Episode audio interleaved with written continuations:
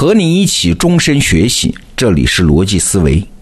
昨天我们提出个问题：对于第一次世界大战之后的欧洲，美国人有没有可能干脆撒手不管，让欧洲人自生自灭？答案是不可以。为啥呢？我们且不说世界经济是一体的，美国的繁荣是建立在和全球的自由贸易的基础上的，就是美国自己的安全也是不能独立存在的。那你会问，不是有大西洋这个天险吗？确实，当时美国的孤立主义者也经常说这个观点啊，就是美国两侧都是大洋，天然就很难被攻击哎，所以我们根本就没有必要主动出击到外部世界去。他们说嘛，在国家安全上，我们要做的就是保持两个大洋不要干涸啊，就是只要太平洋、大西洋还有水，敌人就过不来。但这套说法，我们今天知道很幼稚啊。事实上，在更早的1812年，那个时候还没有什么机器轮船，英国就渡过大西洋进攻美国，还攻占了美国首都华盛顿，还一把火焚烧了白宫啊。不过那次战争之后，英美两国就建立了正常关系，不再会发生战争。在英国控制海洋的情况下，欧洲其他强国才没办法跨越大西洋攻击你美国嘛。所以，真正确保美国安全的是啥呢？不是大西洋啊，而是两条：第一，英国的海上霸权；第二，欧洲的势力均衡。如果这两条被破坏了，美国的安全就成问题了。我们设想一下啊，如果西班牙的无敌舰队当年打败了英国啊，西班牙成了海上霸主，或者是拿破仑统一了欧洲，西班牙、法国跨过大西洋进攻美国，难道不可能吗？这是英国人干过的事儿啊！啊，再想，如果德国纳粹统一了欧洲，日本占领了亚洲，大西洋和太平洋能够挡住他们进攻美国吗？这就牵涉到一个非常重要的国际秩序的准则，那就是国际秩序不会自发的实现和平和稳定啊！要想实现和平稳定，怎么办？需要强有力的治理。那谁来承担这个治理的责任呢？当然就是当时的大国。所以有人说，美国人设计制度的能力不行，为啥？你看，美国一九二零年代筹划建立的法治化的国际秩序，只维持了二十年的和平啊！前天我们刚刚介绍完。那相比之下呢？你想，一八一五年的维也纳会议维持了将近一百年的和平啊！这可见美国人搞制度设计的能力不行啊，是个巨大的失败啊！哎，这个观点啊，只是表面上成立啊，是只知其一不知其二。维也纳会议之后，国际秩序的稳定，并不是因为各国在维也纳签订了一个好的国际条约，更重要的是，在那一百年里面，英国作为霸权国家，对于国际秩序的积极主动的维护。而这恰恰是美国在一九二零年代构建新国际秩序的时候没有干的事儿嘛。任何秩序后面一定是有力量在起作用。我打个比方，你就明白了啊。一个菜市场表面上有买有卖，市面繁荣，大家也都遵守规矩，不少斤短两，不欺行霸市。但是这个秩序不是自发的，是因为这个菜市场有保安呐，保安搞不定的事情还能叫警察呀，警察搞不定后面还有军队呀。任何秩序都是要靠力量来背书的。所以有一位学者是这样描述英国在十九世纪的作用的啊，他说，十九世纪英国海军的舰队不仅保证不发生大规模的战争，而且也管辖着公海，为所有国家提供平等的安全。伦敦的货币市场为几乎整个世界确立了一种单一货币标准。英国的商业使全世界各国普遍接受了自由贸易的原则，而英语呢也成为四大洲的通用语言。这类情境既是英国霸权的产物，也是英国霸权的保障。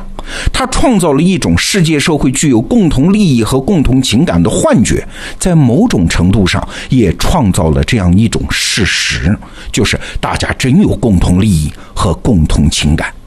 你看，我们过去在看国际政治的时候啊，经常会过度强调霸权不好的一面，忽略一个稳定霸权的积极意义啊。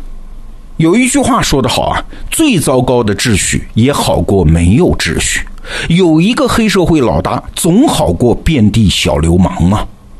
但是，经过第一次世界大战，英国是元气大伤啊，他再也没有能力承担领导世界、维持秩序的任务了。那这是什么时候？这就是领导权要交接棒的时候啊！美国国力强，但是利益也大，你不接棒，谁接棒呢？但是美国人这个时候就把世界领导权当成了烫手山芋啊，就是不愿意真的承担起责任。结果是啥？就是经济危机加深，国际秩序继续混乱，最后世界大战爆发。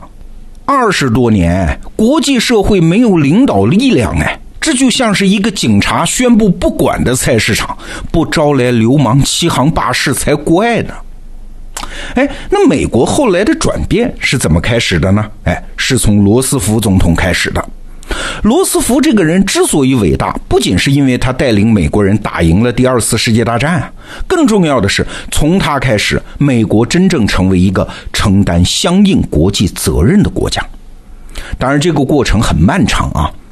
一九三三年，罗斯福当选总统之后。他就意识到，美国国内的孤立主义思潮太强烈了。那我作为一个民选总统，我总不能和民意背道而驰嘛，那样无异于政治上的自杀啊。所以，罗斯福刚开始是悠着点的。他曾经对身边的人说过啊，说当你试图带领人们前进的时候，回头一看，没有人跟上来啊，那种感觉是很可怕的。后面这几年，罗斯福是找到机会就往前拱一点一点点的改变美国人的态度。那其中重要的节点大概是这么几个。那第一个节点呢，是一九三七年的十月五号，罗斯福在芝加哥发表了著名的防疫演说。那为啥叫防疫演说呢？就是说要防止传染病那样防止侵略主义的蔓延。而且在演说中啊，罗斯福连指名道姓提到德国都没敢啊，只是打了这么个比方。但是即使如此啊，美国的那些孤立主义者还是很警觉。你这是要干什么？你又要去管欧洲的那摊子烂事儿了啊！当时还有人买了几版报纸广告去骂罗斯福。但是不管怎么说，这一场演说发表之后，美国总统就开始亮明立场了，对公众进行说服了。所以，防疫演说实际上是一个转折点。那美国的主流民意开始转折，是二战爆发之后的事儿了。一九四零年的六月二十二号，法国投降，德国随后开始进攻英国，这在美国引起极大震动。第一次世界大战的时候，法国不是顶住了吗？怎么这次跟纸糊的似的，说垮就垮呢？哎，希特勒这个时候已经控制了西欧大陆，英国成了最后一道防线了。如果英国也挡不住德国，那美国就悬了呀！这让美国产生了强烈的不安全感。到了一九四零年的九月，已经有超过一半的美国人支持美国援助英国啊，甚至加了一条，就是哪怕为此卷入战争，也应该援助英国。但是你要知道，仅仅几个月前，这个比例支持这个想法的比例还只有百分之三十多，所以一九四零年是美国民意急剧转化的一年。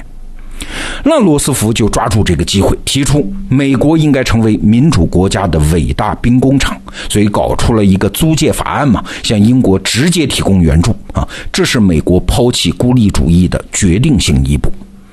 那最后一根稻草是啥呢？当然就是珍珠港事变啊！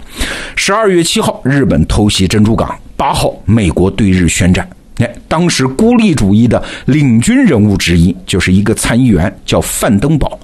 他在听到这个消息之后，立刻给白宫打电话，宣布转而支持总统所有的对日反击的决定。十二月十一号，著名的孤立主义组织，那个组织叫美国第一委员会啊，宣告停止活动，而且解散，同时敦请其支持者全力支持国家的战争努力。到了一九四二年的一月，罗斯福在国会咨文当中才说道。这一回，我们下定决心，不仅要打赢这场战争，还要确保战后的和平。哎，你看，从这一刻起，美国从世界的灯塔才变成了世界的船长。这一步啊，美国走了将近半个世纪，而且付出了沉重的代价。那今天我们说这个话题啊，正好是第一次世界大战结束一百周年，世界局势的演化又到了一个关键时刻。中国作为一个新兴强国正在崛起，哎，我们就得想了，我们中国人怎么承担起自己该承担的责任？这是摆在我们面前的一个大问题。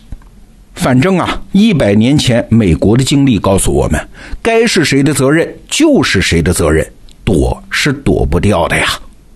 好，这周的节目就是这样，明天罗胖精选，再见。